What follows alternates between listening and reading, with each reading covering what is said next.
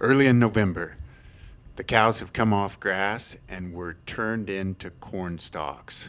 The weather's cool, the cows were grazing well until the next day when four dead cows were found by the owner. We'll find out what happened on Tox Talk. This is Bovine Science with BCI, and I'm joined today by Dr. Scott Fritz. Good morning, Scott. Morning, Brad. So, you always bring us good cases where we can talk about what happened, and it's always they may have moved or this may have happened, and then all of a sudden we end up with dead animals. Something And changes, and then we got a problem. Something changes, then we've got a problem. But this is not an uncommon scenario. Cows come off grass, we put them on corn stalks, put them in, and they had some grazing there in the corn stalks. They had just been turned in, but something rapid happened because we ended up with four of them dead. What's our what's our first step in this case? Uh, For me, it's like you walk into corn stalks, and then you've got dead cows the next day. I'm immediately wondering how much actual grain is out there. Like how much shatter damage did you have? Do you have some hail? Did you have some knockdown that didn't get picked up by the combine? Is it just a simple grain overload? Well, and that's one of my first thoughts too. Or did we have a little bit of spillage, right? So as we're loading it out, uh, was there some spillage? Was there a pile on the ground left somewhere, or was there an issue? And so I'm I'm thinking the same thing as you, especially right away. So what's the first thing that that the veterinarian did in this case? Well, the, so the first thing the veterinarian called and just wanted to know some differential, the, you know, potential problems that could be. So that was the first thing. Walk around, see if there you couldn't find a, you know, evidence of a pile being there. I assume the producer probably checked because you, you know, a lot of times we're putting up a temporary hot wire, but you know, if you've got a quarter section of corn, you're not going to cover all of that in depth. Um, and so, I mean, the first thing you got to do is do some necropsies. Yeah. The, the other let's go let's go back to your differentials for a minute. So so both you and I jumped to potential grain overload acidosis, right? Is what we're thinking. At this time of year, depending on the region of the country, we may have had a first frost or recently had a first frost. Um, thinking about how how clean was the pasture and and really on the edges sometimes where we end up with some of those weeds like we've talked about before Johnson grass, things like that, that right after a frost, or or even some of the some of the I would assume the corn has already turned. or things like that on your differential list? They could be, and there, you know, there was. I think there were fifty-ish cows in this group, and we had what ten percent death loss overnight, which is, when you say it that way, is pretty striking. But four or five cows, and you know, it wouldn't take that much of a problematic material for that many cows, and certainly the edges or even the waterways. You just never know what's out there in some of those fields until you go look. Any other differentials you'd have on your list as we as we start? Yeah, given the drought conditions we've had, especially in Kansas the last couple summers, you always wonder about nitrate poisoning on drought stress crops, um, which certainly could cause acute death like that. You know, that's those are the big two with just knowing it's corn stalks until you start asking some more questions. Yeah, and and step one that we talked about is in these type of cases. First thing, the other forty six need to leave that Yep. ri- right away, and then the four we need to necropsy. Absolutely, move them. Yep, move them. So the four that that the necropsy was done on, what were, what were some of the initial findings? Um, so the big thing, I guess, that just bulleted list from the the necropsy report, there were a bunch of these small, you know, tiny one to two millimeter seeds, and then abomasum, they're just a, a relative abundance. It's hard to quantify that, right, on a fourteen hundred pound dead cow. Um, then there was, you know, a moderate amount of whole corn, but also some roughage in there, which, you know, it's in the in the veterinarian's experience wasn't enough to cause a grain overload. That's a little bit, you know, up to argument there, she, without actually being there. Um, the, there was a comment on there that the tissues were normal color, um, despite you know a moderate autolysis. So it was a like a day and a half, I think, after the death loss, or at least when they were found, to the veterinarian could get out there. And it's you know rural veterinarians are busy people, and sometimes that's just the way it happens. Yeah.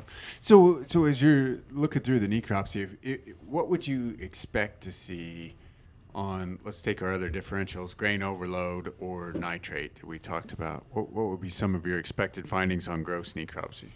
So on a grain overload case, you just expect a ton of grain in the GI tract, which in at least the ones I had in practice, it was pretty obvious that that was the problem. There'd be 30 or 40 pounds of corn in there.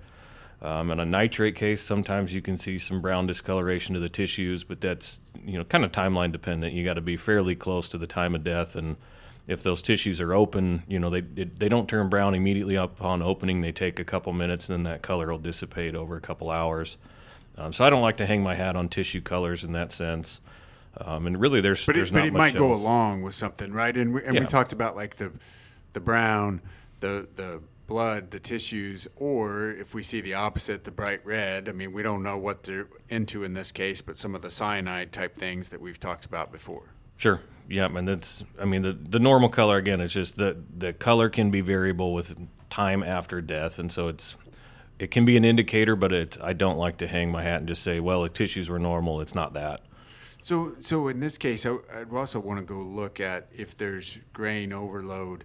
Sometimes, sometimes you'll see grain in the rumen, but you also see potential signs of scours if they had time for that to develop, or really loose stools in those individuals, and, and didn't see any of that in this case. Not a lot of grain there. Found some odd seeds in the rumen. So at this point, we're saying, hey, still thinking a toxin of some sort because no other, and we kind of glossed over, but lungs lungs look good on these cows. No other signs of infectious disease. No signs of anything that that would have caused them to die uh, overtly.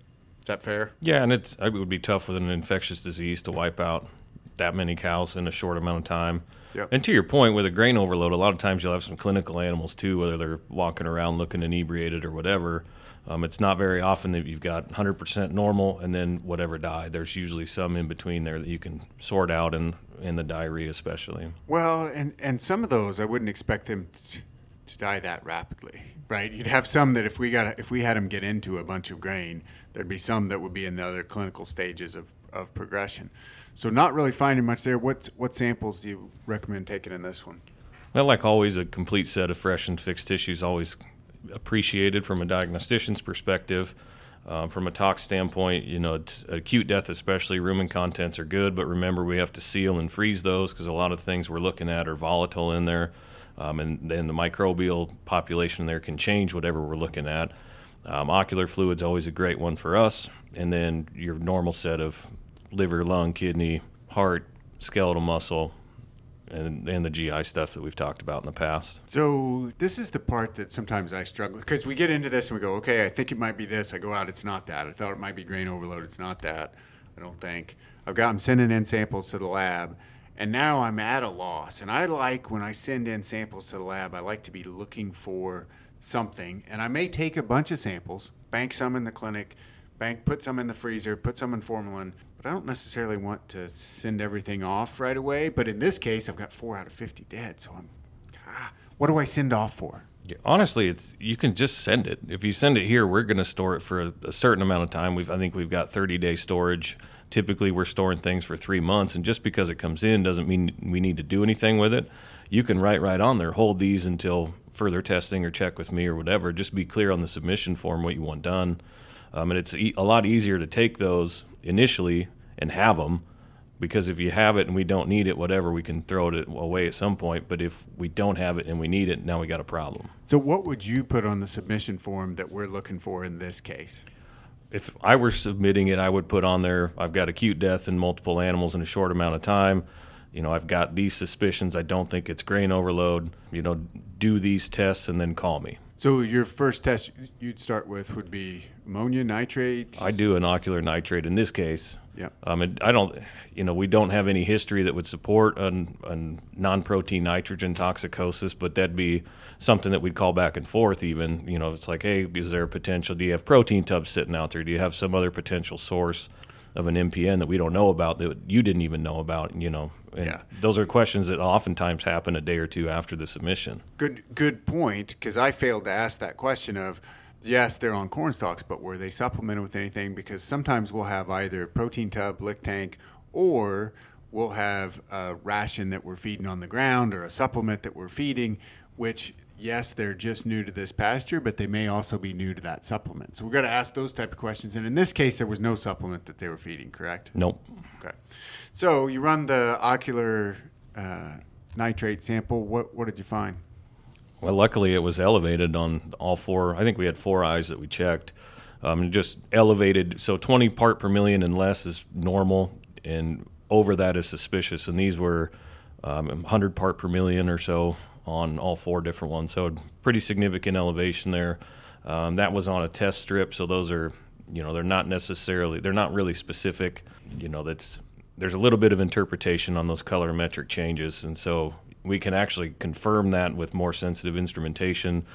This part, this point, it was such a gross elevation we didn't do it, uh, which I don't think we needed to with it being that high. Okay, so high levels of, of nitrate. What's the what's the next step then? We've got to figure out where this is coming from. Yeah, and so you know the obviously the corn stalks would pop into my brain as the number one. Um, and he actually, the the veterinarian had some of the field. We make a, a field test solution. It's diphenylamine and sulfuric acid. Um, you can crack open a corn stalk and put that solution on there. If it turns black, it's pretty elevated to the point where you need to do further testing. And it didn't blow up with that, you know, field assay, which again is, you know, it's it's not really sensitive. I guess would be the correct term.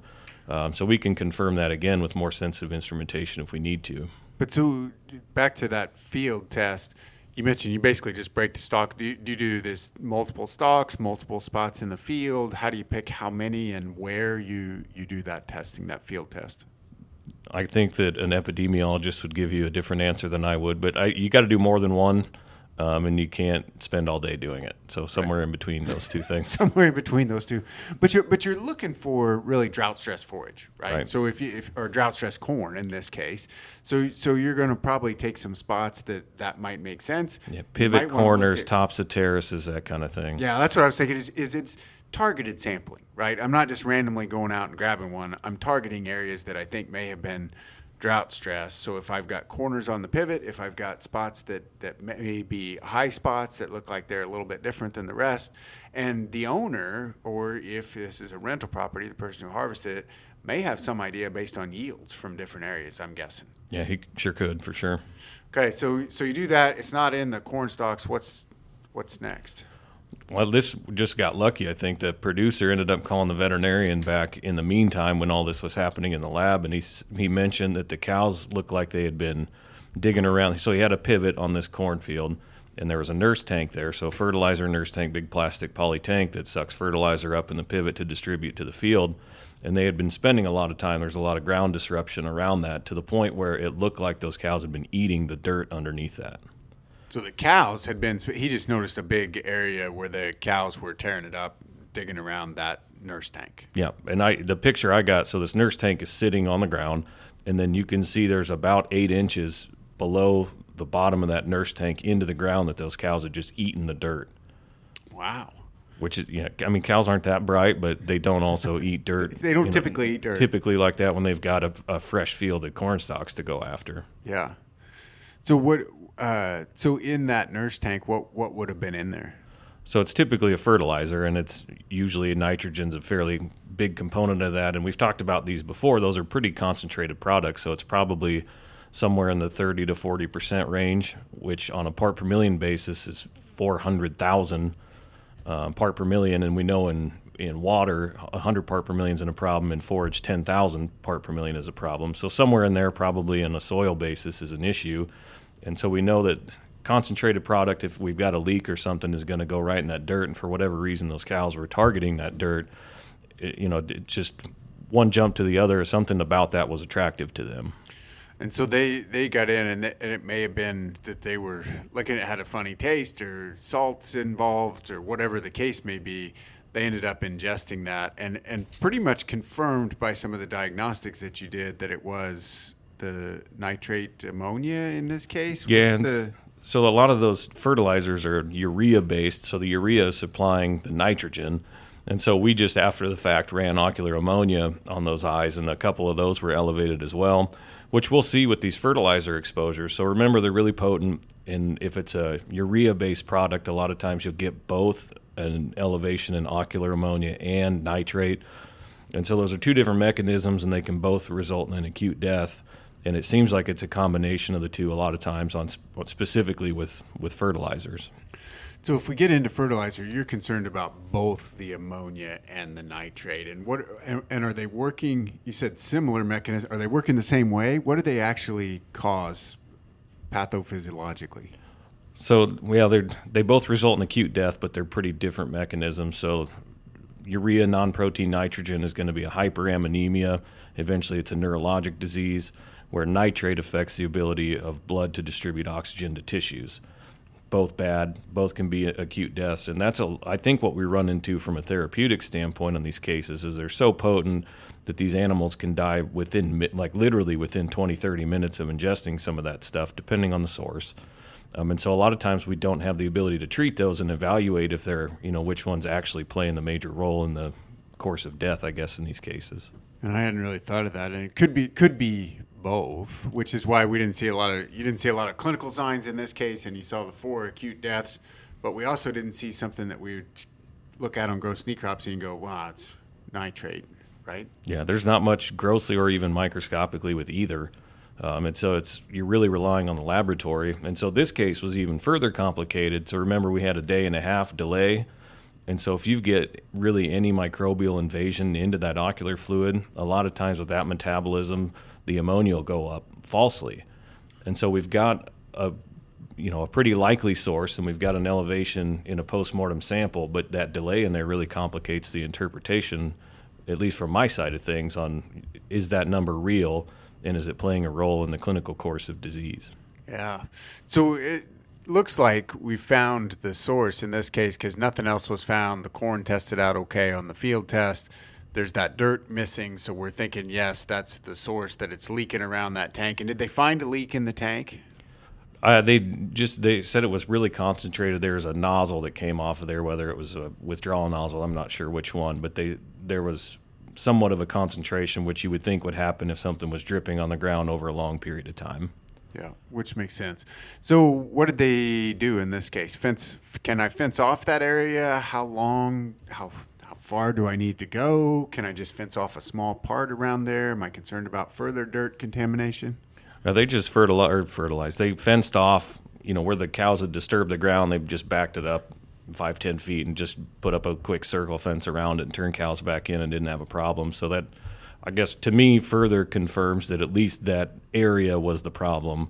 Um, you know, we were never never able to get the actual sample to test it and confirm, which there's really not good thresholds for like soil nitrate, and so it would you'd have to calculate that concentration with attempted ingestion, and it gets kind of complicated from there. So we've got four dead, 46 uh, that once we got that area fenced off, we can turn back in. None of the others are showing clinical signs. Anything I need to think, is there anything that I should treat them with prophylactically? Is there anything I should worry about before I turn them back in? Should I run them through the, the chute and treat with anything or check anything on those that are showing no clinical signs? No, not really. This is an acute disease process. If they're not you know if they're not dead within a day, you're probably not going to have a problem. The caveat to that is if they're not dead, they're, they're doing good. I, I yeah, like that perspective. It's pretty easy. It's black, yeah. but the the issue is some of those the uh, cows you may have missed some clinical ones. There may have been some sublethally exposed animals that by the time he came around, you know, we didn't pick them out of the herd for whatever reason. Those animals could potentially abort. So these were bred cows, you know, and that time of year, probably four to five month old fetuses um, they could abort those calves later on. It's a hypoxic induced abortion. You know, it's if you read the literature, it's somewhere between seven and 14 days post exposure that that fetus will be expelled. And so that's a warning, you know, for the veterinarian to tell the producer, like, hey, you know, there's a potential you'll see some abortions, and you may not, you know, with a fetus that size, you may not see it at all. Um, it might be something you pick up at calving, even, or if they hadn't pregged them yet. Well, it may it, it, may be enough there because in this case, we know we had exposure that four cows died we've confirmed that, that it looks like we had both ammonia and nitrate in this case, both of which could cause us to have abortion issues. So the cows that are living, we'd expect those in the next week or two with a four to five month old fetus on corn stalks. The odds of finding that thing are pretty small. Yep. So it's it, it may be a conversation to have of depending on resource availability and plan, do we want to repreg check those cows, right? Yeah, if we we're still early in winter, right. so it may be worth it to to repreg those cows if we've already pregged them. Make sure, but but I'd probably wait three weeks. Yeah, three weeks or a month, and you know you start getting into maybe the point where they come off stalks. You know, you talk about resource management, but you know that's probably something you're just going to have to give up that at least that first field of, of stalks before you got a chance to figure it out. So hypothetically, I preg them. There's a few that are open, and I want to get rid of them. Do I have any slaughter concerns, withdrawal concern? Because now I'm I'm thinking I had cows die. I had this exposure. They lost it. We're a month away from the exposure now. Do I have any concerns about sending them to slaughter those cull cows? Not from either of those toxic expo- exposures. If you happen to treat some of those, then depending on your treatment, you may have a withdrawal. Okay. Um, but as long as you didn't do anything to them, you shouldn't have any issue with, with a withdrawal. With go ahead and sending them off, even though they had that, because that toxic exposure is out of their system by now. Yeah. We're, we're four to six weeks on, and we're not worried about it. Yeah, they're going to ingest that stuff naturally at some level, and it's just a matter of the dose. I mean, we talk about that all the time. The dose makes the poison. As long as they consume below a toxic dose, they're clinically going to be normal. In the the physiology, I guess, is a methemoglobinemia, and that'll reduce back to normal hemoglobin over time, and so you shouldn't have an, a withdrawal problem. I want to circle back to one of the things you said on necropsy. Uh, the seeds, there were one to two millimeter round seeds found in the abomasum. Did you ever figure out what those were? Did they have anything to do with what we were finding, or is that a red herring? So we get that report a lot, and a lot of times we'll get a test tube with a bunch of seeds in it. And if you have never tried to do seed ID, it's pretty difficult. A lot of times, I actually will rely on the herbarium here at campus. They've got a drop-off window, or I can just send pictures, and they're pretty good about identifying that stuff. You know, within a day or two for me if people are around.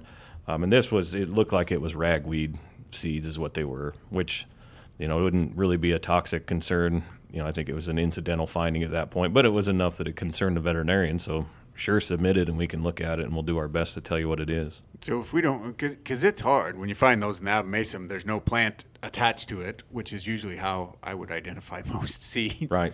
But then you you can send those in, and th- and they can identify just based on the seed what it is, and then you can sort out is it relevant or not relevant to the case. Yeah, that's the at this point that's the best we can really do. And you know they may not get all the way to species, but they can get you into a family, and then you you know you kind of consider where we're at geographically and what's most likely. And, and if there's a problem plant within that family then you have that conversation at that point. And you may need to go back out to where they were and confirm the presence of that plant. Um, so that, that does get challenging at times but you know that's what where we're at right now. And this is this is a tough one because you, usually we talk about what could we do to prevent it? What would we do different next time? I'm not sure that i would have done a lot different because it sounds like it, there was maybe a leak or a drip leak out of that tank. It's not like there's wet soil. It's not like there's something around it. Wouldn't have maybe expected the cattle to go eat the the dirt. Is there anything that you talked about? How do we stop this from happening again or to somebody else? Because it's kind of a novel source that we would expect nitrate and ammonia from the dirt surrounding that nurse yeah. tank. That's why I wanted to talk about it. Like I've I wouldn't have considered that a source, but I think one just important consideration, I guess, is if especially if the whoever's farming the field is not the same guy running cows on it. Just to be cognizant of the fact that yeah, it's a crop field until the crop's gone. Now it's a forage source, and you just need to keep those things in mind. That you know there's potential problems with these agricultural chemicals. They're very concentrated products. And so, if you notice a leak or something, I mean, I would assume if you're out there turning the pivot on and off, maybe you're not, but you potentially could have noticed a leak in the summertime just keep that in the back of your brain that yeah it's not an issue for the corn but potential animals that may be turned into there months from now could experience a problem. Ex- excellent point on at times at this exact same ground at times here it's a crop field and we're concerned about how the crop is doing. But later it becomes a forage base. The sometimes confounding factor there is there's someone running the crop side and someone else that's leasing it or using it for grazing two different people you got to be sure to communicate if there's any potential issues. And and like we've talked about before still worth probably scouting some of those stalk fields before you go in to see if some of the things we initially thought right? Was there an abundance of grain? Were there some issues with waterways? What do those look like? What do the edges look like? Is it is it grazable? Is there anything else there a good walkthrough before we turn cows in, always a good idea. Yeah, you're going to have the four wheeler or UTV or whatever they're putting the hot wire up anyway. Just buzz to the middle, check the pivot out, buzz the waterways, and just do the best you can. And, and you're not going to catch it all all the time, but and beyond that, I don't have any good ideas.